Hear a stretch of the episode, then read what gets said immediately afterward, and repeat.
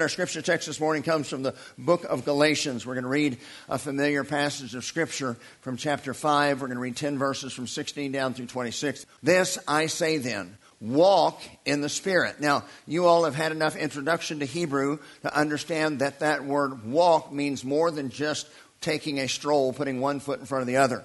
And the Hebrew understanding, your walk, your halak, was how you lived life according to God's Word.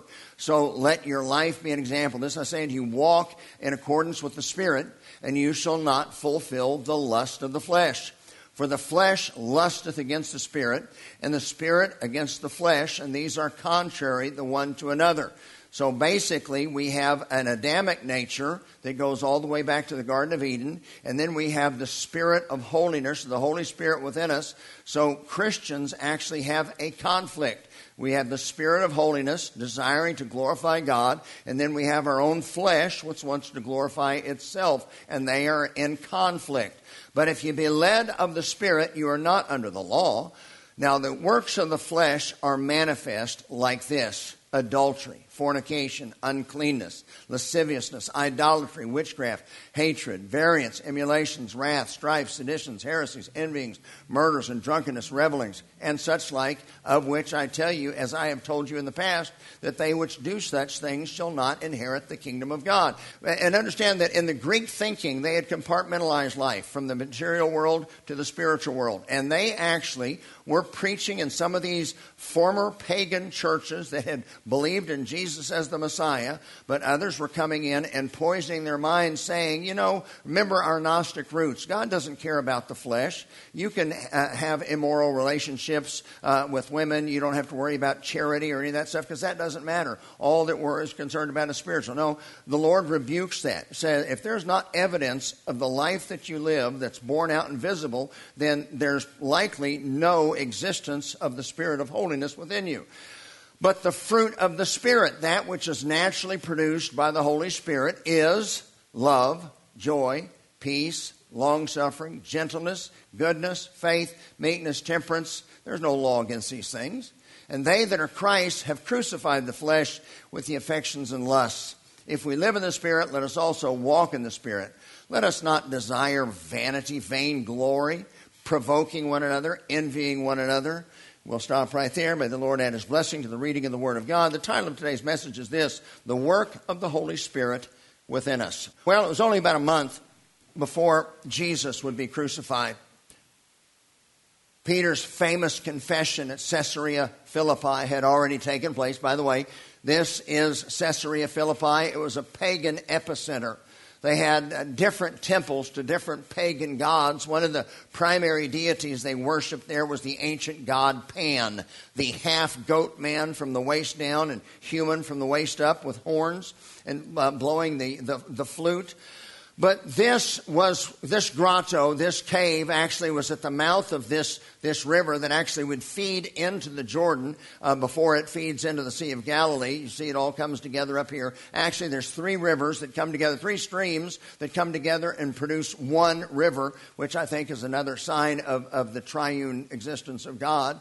But this was called the gate of the underworld or the gates of hell, the gates of Hades as you, they, they believe, the Jews believe that, you, or the Jews and Greeks actually believe you go in that, and that would descend down to the heart uh, of the underworld. And this is what Jesus was referring. It was here that Jesus was teaching his disciples. Maybe someplace as close as, as I am when I was taking this picture.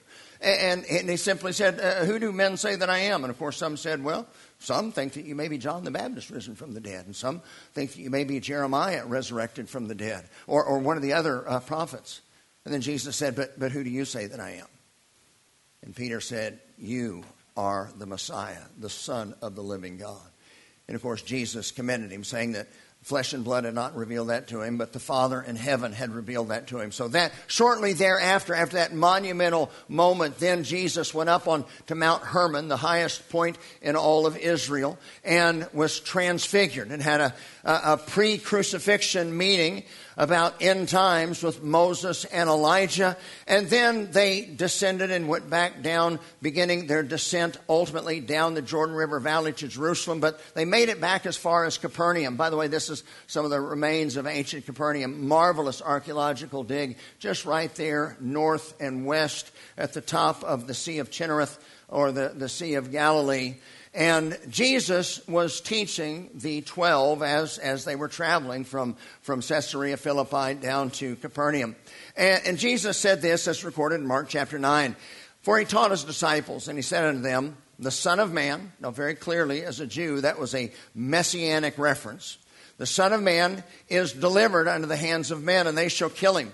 And after that he is killed, he shall rise the third day. And they understood not what he was saying and they were afraid to ask him. And he came to Capernaum, and being in the house, he asked them, What were you guys uh, arguing with each other about as we were traveling today? And they held their peace. For, by the way, they had disputed amongst themselves who was most important. Which one of us, I'm the rabbi's favorite, not you.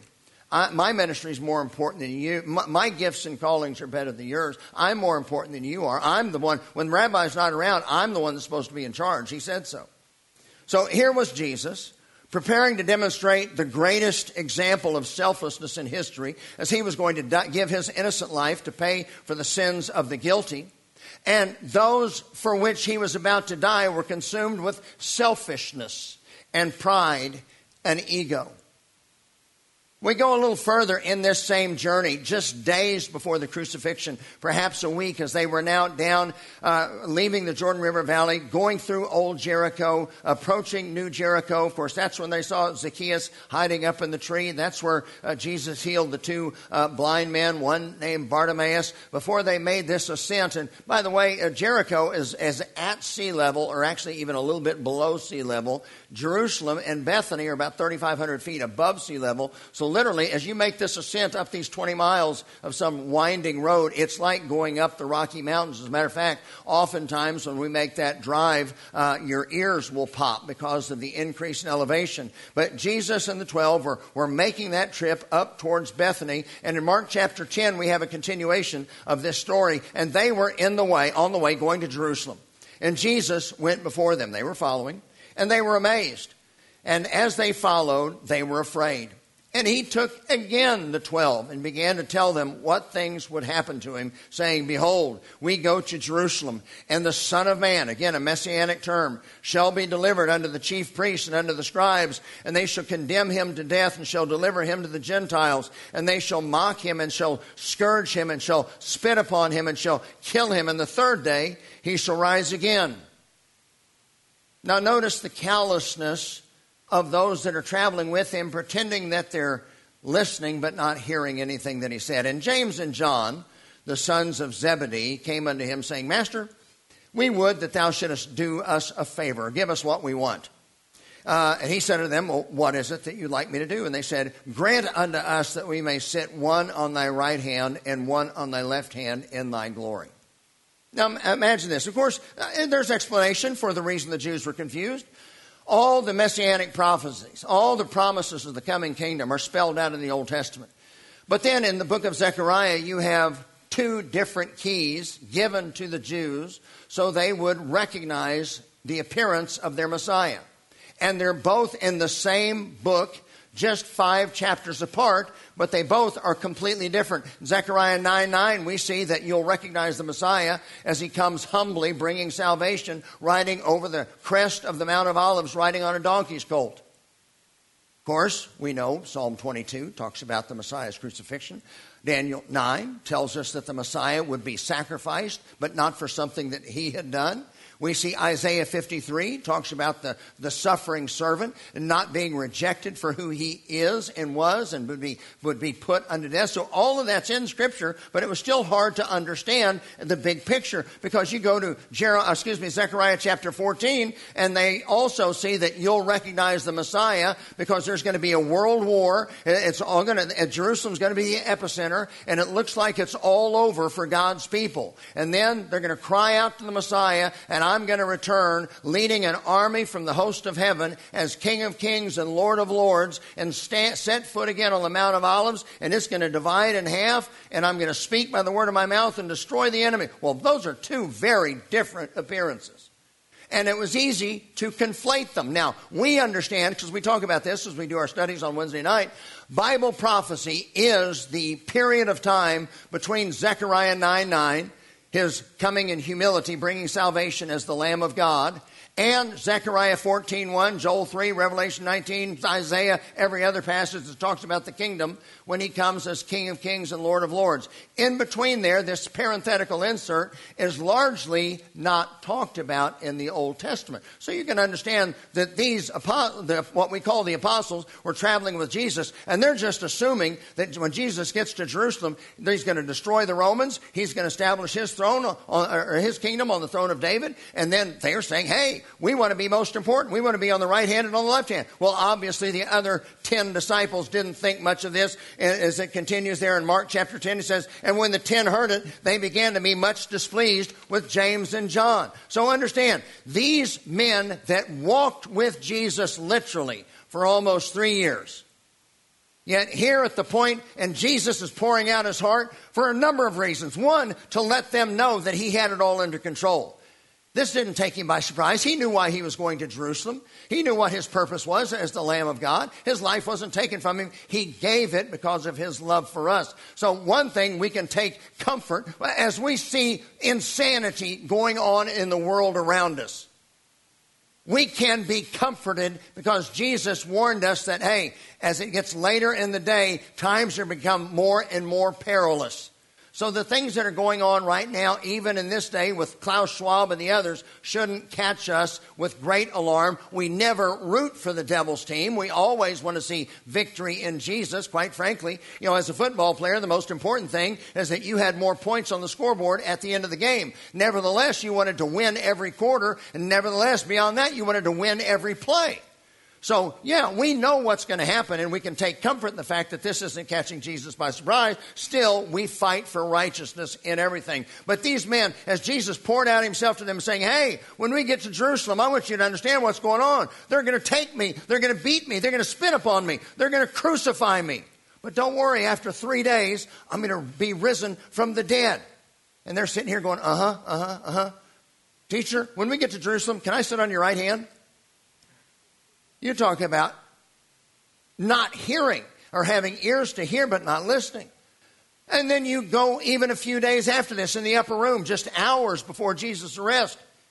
He made the prophetical fulfillment that they said the shepherd will be taken and the sheep scattered. And notice Peter's response. We're very familiar with it. Peter answered and said, Though all these men may, may run and hide, may they all turn their backs on you, but I will never turn my back on you. You know, at first thought, when you read this, you think that this was very noble of Peter. I don't think so. Think of the context of these other passages we've looked at. I think it was all about pride. I think Peter's saying, Hey, Lord, these other men, these second class disciples, well, they may abandon you. They may deny you and run from you, but you can count on me, Lord. I'm Peter. They don't love you the way I love you. You can always count on me. And Jesus replied, Peter, before the sun rises tomorrow, you're going to wind up denying me three times. But think about their focus. The focus of the 12 was themselves. Who is most important? How will this affect me? What about me? What do I get out of this? When will I be recognized? My job is more important than yours. My calling is greater than yours. My ministry is bigger than yours. I want to receive proper credit for what I'm doing.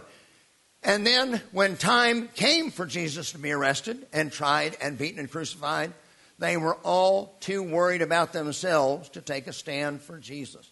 Now let me pause here and ask a question. Were they all followers of Jesus? Well, other than uh, Judas, I'd say yes. They had been faithfully following Jesus for the better part of three years. In fact, that word disciple means a follower of. So they were, in fact, disciples of Jesus. Were they believers in Jesus? Once again, I would say yes. You heard Peter's testimony there at, uh, at Caesarea Philippi. He said, You are the Messiah, the Son of the living God. So they understood that part of it. But there was one component that was missing in their lives. They had not yet received the Holy Spirit. Now, in Hebrew, These are three words Ruach, which means breath or spirit, Ha, which means of, and then Kodesh, which means sanctification or holiness. So, literally, this means the spirit of sanctification or the spirit of holiness, or how we use it in Christian terminology, the Holy Spirit. Now, in John chapter 14, Jesus is in the upper room with these 12, continuing this conversation that we referenced a moment ago. He first tells them that he's going to go away from them. He's going back to his father's house. But he tells them not to worry. He's going there to prepare a place for them. And if he goes and prepares a place for them, then he can rest assured that he's going to come back and get them. And then he assures them that he will not leave them in the meantime as orphans. In fact, he would ascend to heaven and be seated on the right hand of the Father, and he would send, now notice the terminology here in, the, in Scripture, another comforter. There are two Greek words that I want to reference briefly in passing here for some clarity and explanation. Just as you've heard me talk about, there are four different Greek words that, can, that are all translated as love in English. So, too, there are two different Greek words that are translated um, as another in English. One is allos, the other is heteros. And they have two completely different meanings. First is another of the same kind, the latter is another of a different kind. So Jesus says, I'm going to ascend to the Father's throne, but don't worry, I'm not going to leave you without leadership. I'm not going to leave you as orphans. I will send another of the same kind. I would argue uh, another demonstration of the triune Godhead as the Son, with permission of the Father, would send the Holy Spirit and again, that next word, parakletos, aren't you glad we speak English and not Greek or some other language? But this literally means, uh, para means to, uh, to come alongside. Kaleo means to call. So basically, it means to be called alongside to help. And then Jesus reveals something that's dynamic here that hasn't been talked about before. This help would not only be alongside with them, helping, but this help would be in them, the Holy Spirit within. So these 11 apostles, who we just saw earlier in the message, were all completely self centered before the crucifixion. They were in hiding after the crucifixion. Yet history tells us that they all ultimately gave their lives heroically in sacrificial service and eventually in martyrdom. What was the change? I would argue that it was the indwelling presence and the control of the Spirit of holiness or the presence of God within them. Now, in the book of Romans, the Apostle Paul gives a comprehensive education on salvation. And he focuses on three parts of our salvation experience. You know, we always talk about your testimony. Hey, when did you get saved? Well, actually, you have been saved, you are being saved, and you will be saved. Paul references that as justification, sanctification, and glorification.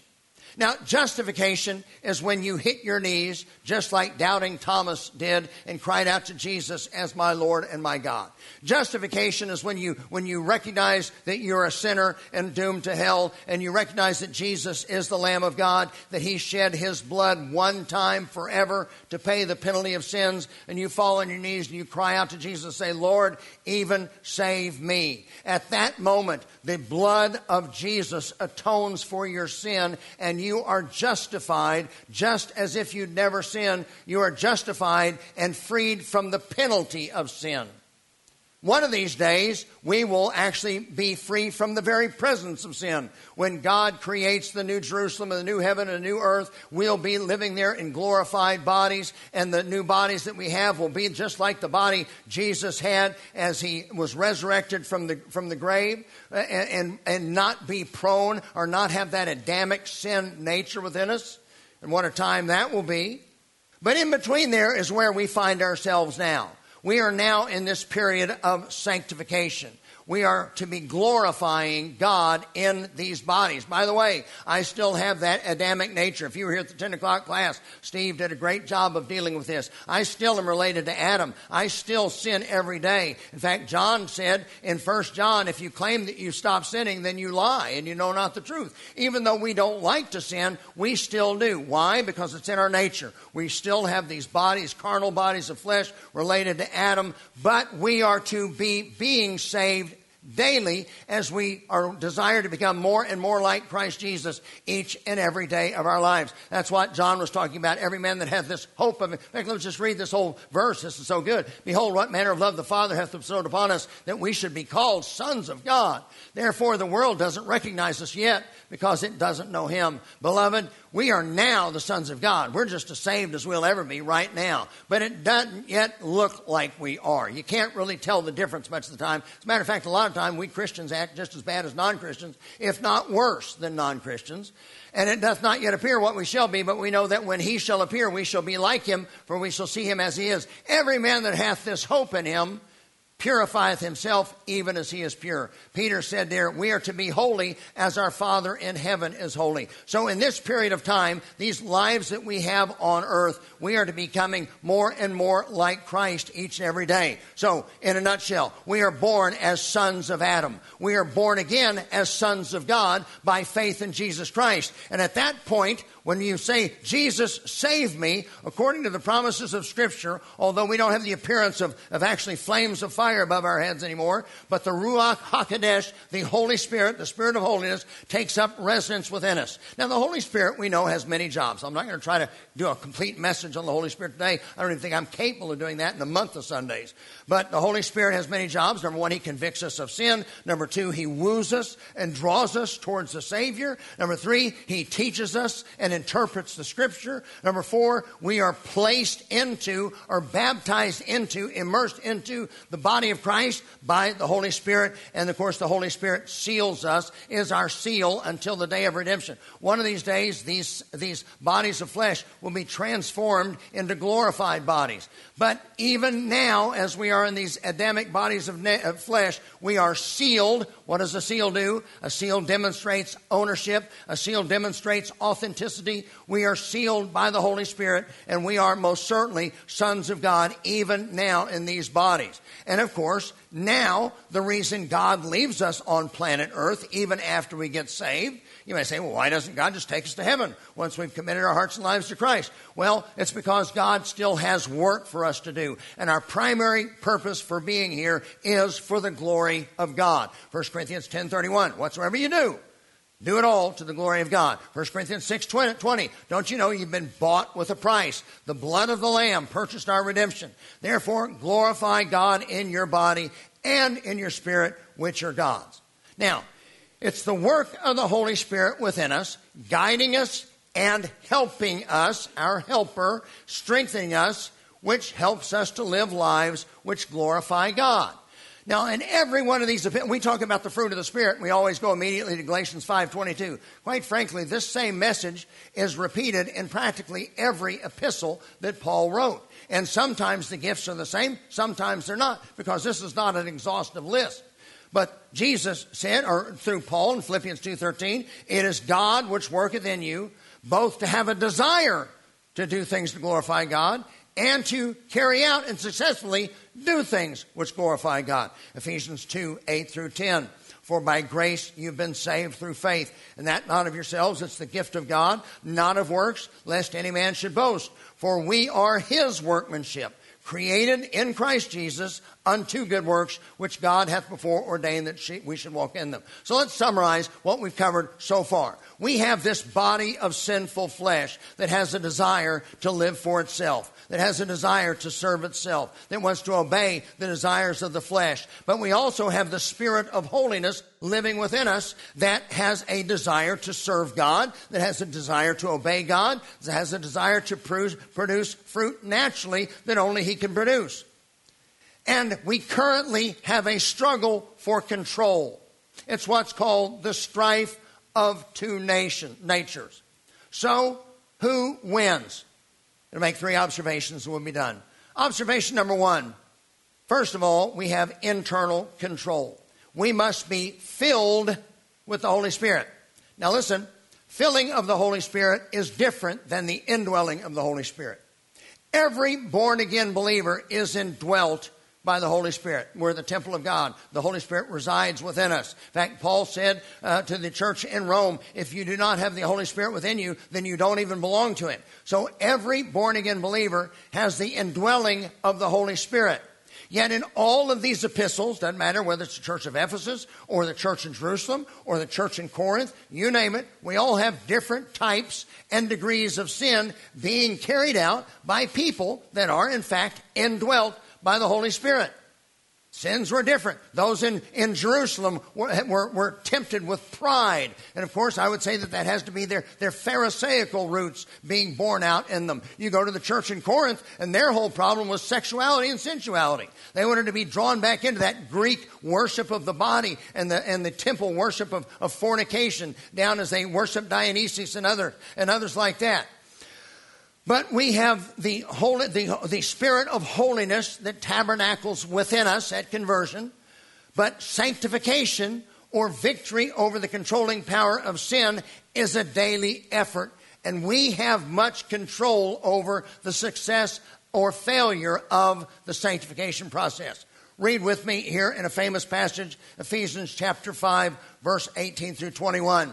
New Ephesians, do not be drunk with wine where is an excess, but instead be filled with the Holy Spirit, speaking to yourself in psalms and hymns and spiritual songs, singing and making a melody in your heart to the Lord, giving thanks always for all things unto God and the Father in the name of our Lord Jesus Christ, submitting yourself one to another in the fear of God. Now, that word filled in the Greek language literally means to be crammed full. So let me give you an example. If you had a pothole out in front of your house and you were tired of hitting it with your car and, and flattening your tires or, or knocking your car out of alignment,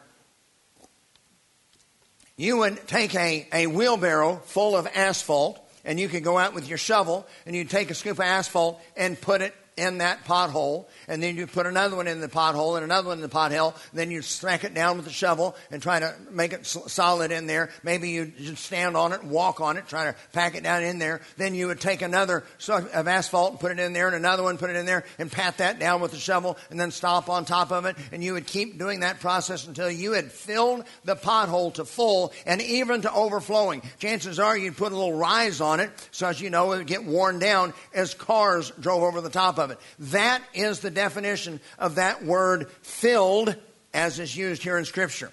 Now, the you is understood. You be filled. So this is a command.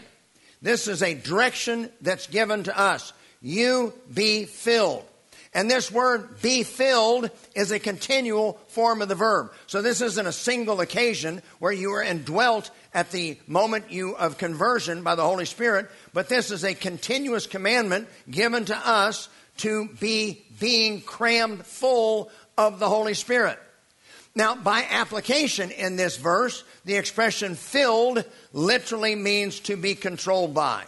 In context and in contrast with the don't be filled with wine, whereas your body becomes inebriated and under control with this alcoholic beverage.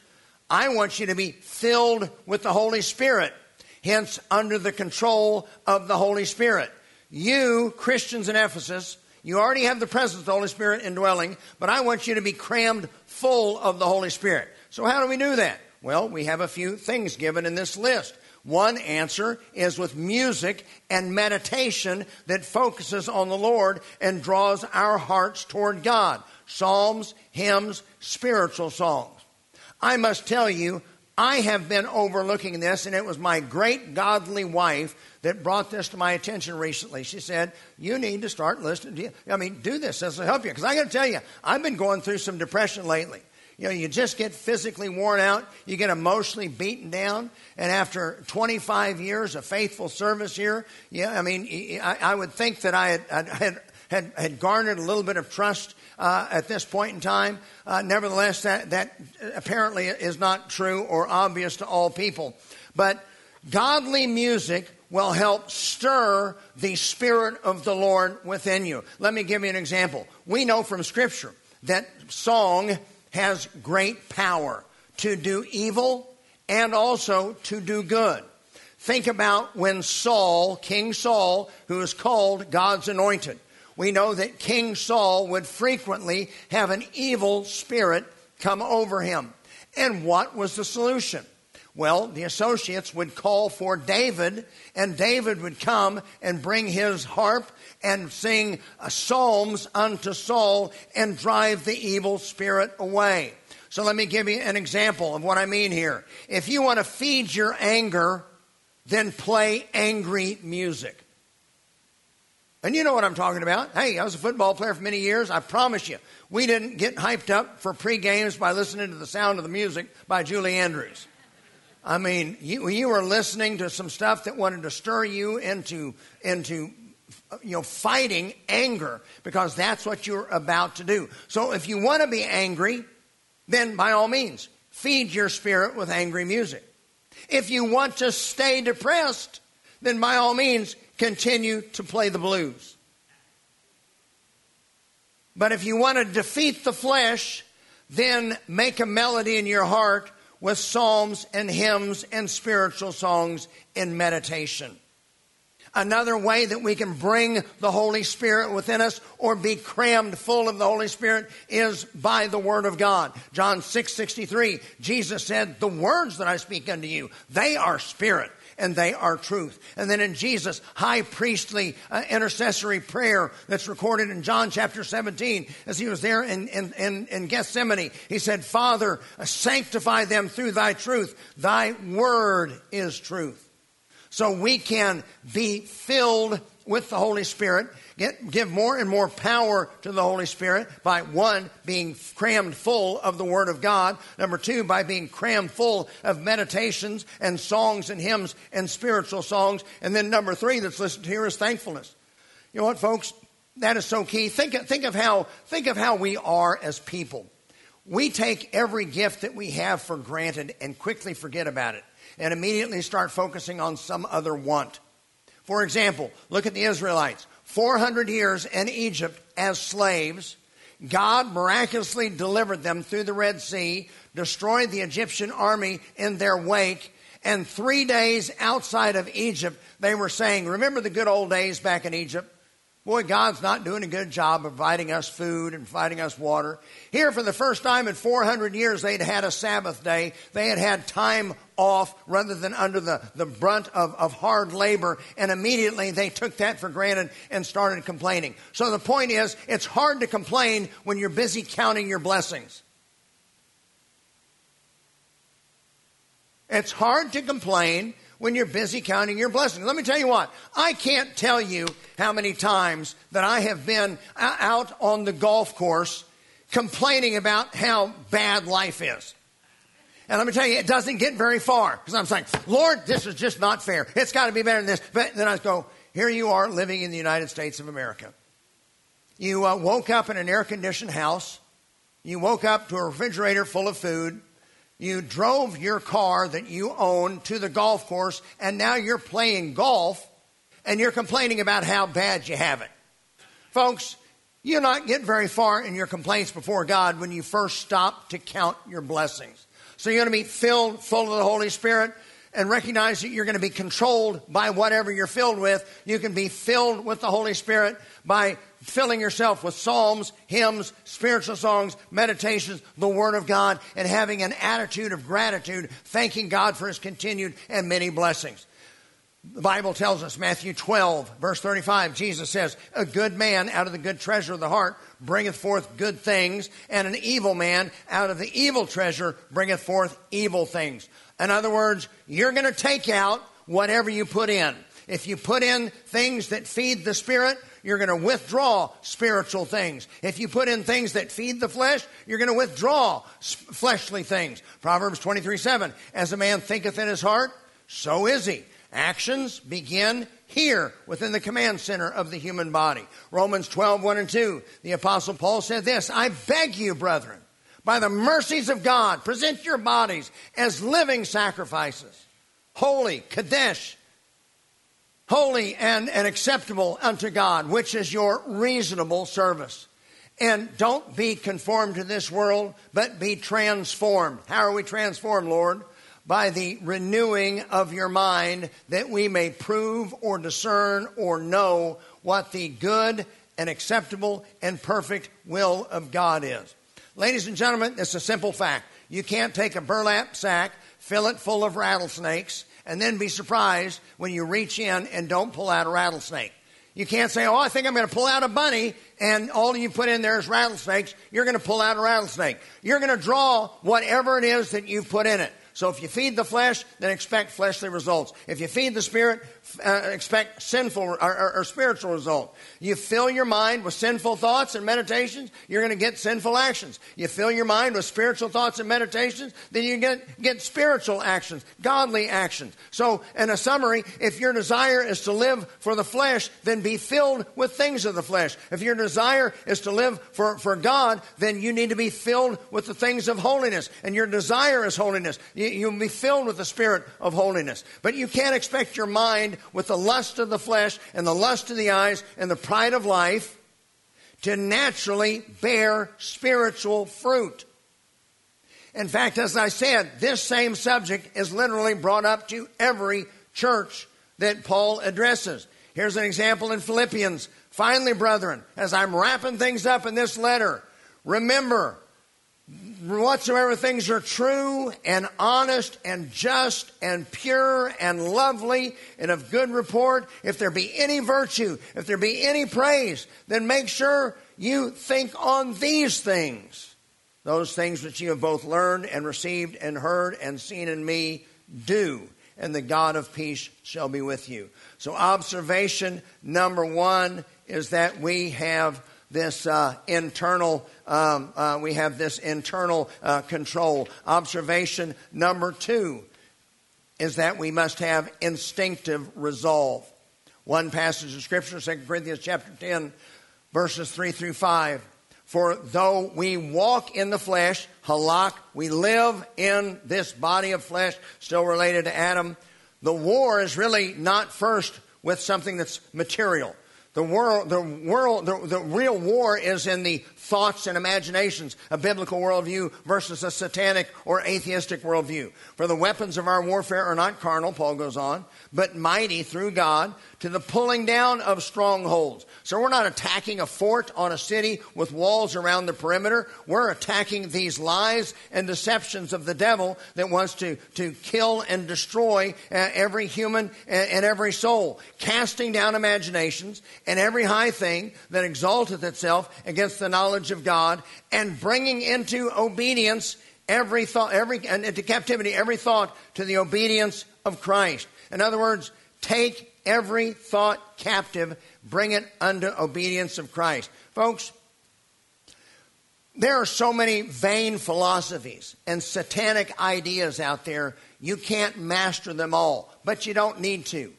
What you need to know what, comprehensively and what you need to know explicitly well are what the truth is if you know what God's truth is, then anytime anything that is not true is introduced to you, you will recognize it and you will defeat it at the walls of the gates of your mind and your inner being. Hey, a, a, city had walls around it. The strongest point was at the wall. If a person climbed, if an army climbed the hill and got over the wall and inside the walls of the city, then you were in a fight for your life. It was house to house and, and hand to hand combat. The best place to win is right there at the walls of the city. So what we're being told here with Paul in this letter to the church of Corinth is make sure that you take every thought captive and bring it under obedience to the Word of God. So here's what I would suggest. Don't wait until the pressure is on and in the heat of the moment try to decide to do the right thing. You must be in the Word of God so much that you know the right thing ahead of time, and then instinctively at the moment of conflict, you will know and choose to do the right thing. An example is uh, soldiering. You know, you take a young man, put him through all those weeks of basic training, what are you training him to do? You're training him to respond instinctively. So the first time he, he has boots on the ground out of a helicopter and there's actually guns and bullets flying around him, he doesn't lock up. It's instinct that takes over. As an offensive lineman, there was all sorts of activity with the defensive front. And, and, our blocking assignments changed based upon the alignment of the defense. And we could, our quarterback could be barking the snap count. We could be moments away from, from coming off the line of scrimmage. And all of a sudden, this, this down lineman that's over my outside eye shifts down over the guard and the linebacker shifts over here. Well, you know what? That just totally changed our entire strategy.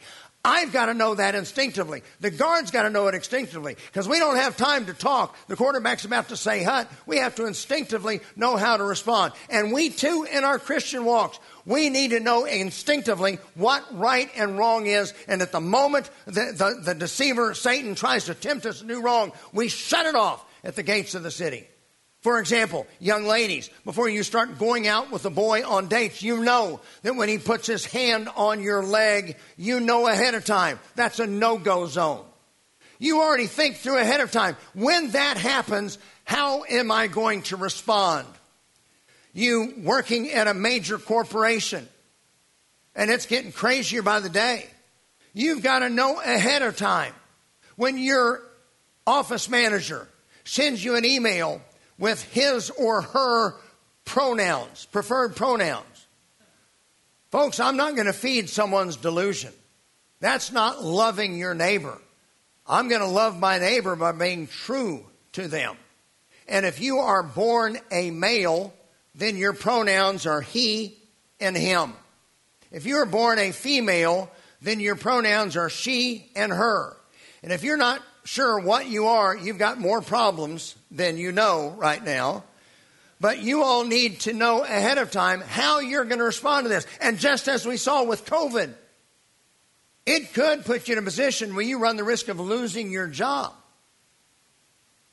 So you need to count the cost now before the pressure's on and know what the right thing to do is and determine in your mind that God will see you through whatever it is you go through and you better make that decision now. So that's that instinctive resolve.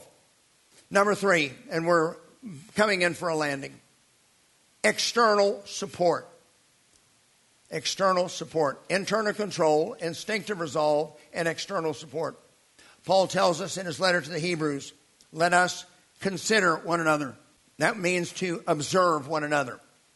And I think for two primary reasons, we're going to see one of them explicitly here for accountability and also for encouragement. Let us consider one another to provoke one another unto love and to good works. So don't forsake the synagoguing or the assembling of yourselves together, as some choose to do, but instead exhort one another, and so much the more as you see the day approaching, inferring that things are going to continue to get tougher and tougher. You know, ladies and gentlemen, you can get some great preaching uh, by turning on Bott radio, especially at what time are we on, Dan? Three o'clock? Three, especially at three o'clock. You'll get that later in your drive home. You can get good preaching by turning on uh, the television and watching you know, Jack Hibbs or something like that. But that's not just the only reason we come together, although we do come together to study Scripture. But one of the things that you can't get unless you gather together is the accountability from a brother that loves you in the Lord and wants to see you succeed in the Lord, and the encouragement that we get from being able to hug each other. I can't tell you how many people have come up to me today and hugged me and just thanked me for doing what God's called me to do. You know what? God's called me to do it. My, jo- my job is to be obedient and just do it. No questions asked. However, it sure helps a lot, Carrie Beth, when you get a thank you and a pat on the back, doesn't it? Sure helps a lot, Joe, when you get a thank you and a pat on the back. That little bit of encouragement is what it's talking about to provoke one another unto love and to good works. So, uh, let me give you this uh, as we as we are, are coming to a close. One of the other reasons we come together in as assembly is for mentoring. And it's very important that we be sensitive to who we're affecting with our lives and take note of people that have a need that are around you that you can befriend. And, and mentoring, quite frankly, it continues to change. I, I think think a 15 year old is going to have a hard time being mentored by a 60 year old because a 15 year old can't even relate to being 60. It's like, my goodness, what is that? Death times two? But a 15 year old can look up to a college kid that's 21 that's living for Jesus and, and honoring Jesus and say, hey, I, I, I, admire him. I want to be like him. Therefore, that 21 year old that's living for Jesus has the ability to mentor that 15 and 16 year old that's looking up to him. And that 21 year old can look at a 30 year old married couple with a couple of young runts running around the house, and they can identify and say, you know what? I can't imagine myself being as old as Blair or Kern. I mean, that's like the crypt keepers. However, I can see myself at 30 being like Damon White or, or like this, living for God, honoring God in my life. So mentoring is important. Quite frankly, we all need it. You know, there's a, I told Cindy, you know, uh, sometimes things are tough. My, my kids are moved out, so mom, mom is no longer on the job as mom every day in our household because both of our sons have gotten married, moved out, and had their own homes. So, what's our reason for being here? Well, right now, I, I, we've, we've talked about it. I've told her, right now, we're here to be a, a support and a help and a model for them, to show them how a Christian ages gracefully and according to God's word and glorifying God as we are past that intense child raising years. So, you're always mentoring. And here's solid recommendation Surround yourself with the type of people that you want to think like and be like. Hey, you may be at church, and quite frankly, we'll talk about this. We're going to talk about love. I think next week we're going to go through the fruit of the Spirit. But we love each other, agape. We're commanded to do that. But you know what? We're not all everybody's cup of tea. We got some people out here that are very much wilderness lovers and getting out and building a campfire and, other, and you know love a camper and all that kind of stuff. Not me. To me, roughing it is having to stay in a Hampton Inn. You're going to find people that you identify with, that you are friends with, on top of just be the, being the agape with, and that's normal and natural. But you want to love everyone in the church agapeing, but you might not go to lunch with everybody on church on a routine basis. For example, during football season, I will not go out to lunch with anybody that supports Green Bay. I have my limits. Bears are spiritual holiness. Green Bay is the devil. So, I mean, you have to take strong stands like that. But anyway, surround yourself by the type of people that you want to be like and you want to think like. And here is the, the final part of this message, Romans 8 11. This is what's really neat if you think about it. Of course, Paul goes into detail and talks about this strife of, of natures. But in, in chapter 8, verse 11, the book of Romans, he said this if the spirit of him that raised up Jesus from the dead dwells in you, he that raised up Christ from the dead shall also bring to life your mortal bodies by his spirit that dwelleth in you. So get this. Jesus' body was absolutely physically dead. He had been beaten with a cat of nine tails. He had been beaten with fists. He'd had a crown of thorns shoved down on his head. He had been nailed to a cross. He had a spear shoved up under his spear, uh, up, to, up under his ribs, piercing his heart. He was dead. And he was dead for three days, laying there in a cold garden tomb. And after those three days, the Spirit of holiness, the Ruach HaKodesh, brought his dead body back to life, even beyond what it was, brought it back to the glorified uh, body that he has at this moment right now. Now, that same Holy Spirit that brought that dead body to a glorified life is also available to us and in us. And if we will be filled with the Holy Spirit and surrender control to the Spirit of holiness, then that same Holy Spirit that brought Jesus' dead body back to life can bring our living but spiritually dead bodies, before we were saved, these carnal bodies, to life in a way that it will glorify God. Now, ladies and gentlemen, one of these days we're going to have spiritual bodies like Jesus. There's going to be a new Jerusalem, a new heaven, a new earth. We will be in glorified bodies, and the Bible says there will be no more weeping, no more sorrow, no more tears, no more death. What a day that will be. I cannot imagine where we have an existence outside the very presence of sin. And we no longer have sin in our nature. Can you imagine being able to fellowship together and worship together as we're doing whatever we're doing across the universe without any hint of lust or jealousy or pride affecting any part of our existence? Well, I can't even imagine that. I'm bound by this Adamic nature and, and, and body of flesh. But one of these days we will experience and enjoy that glory. But until then, the Bible says that we can have a little taste of it by surrendering control of ourselves to the Lord within us. And this earthly body, although still suffering from the affliction of sin, but supernaturally, we can bear the fruit of the Holy Spirit, which is love, joy, peace, long suffering, meekness, gentleness, temperance, faith, and on and on and on.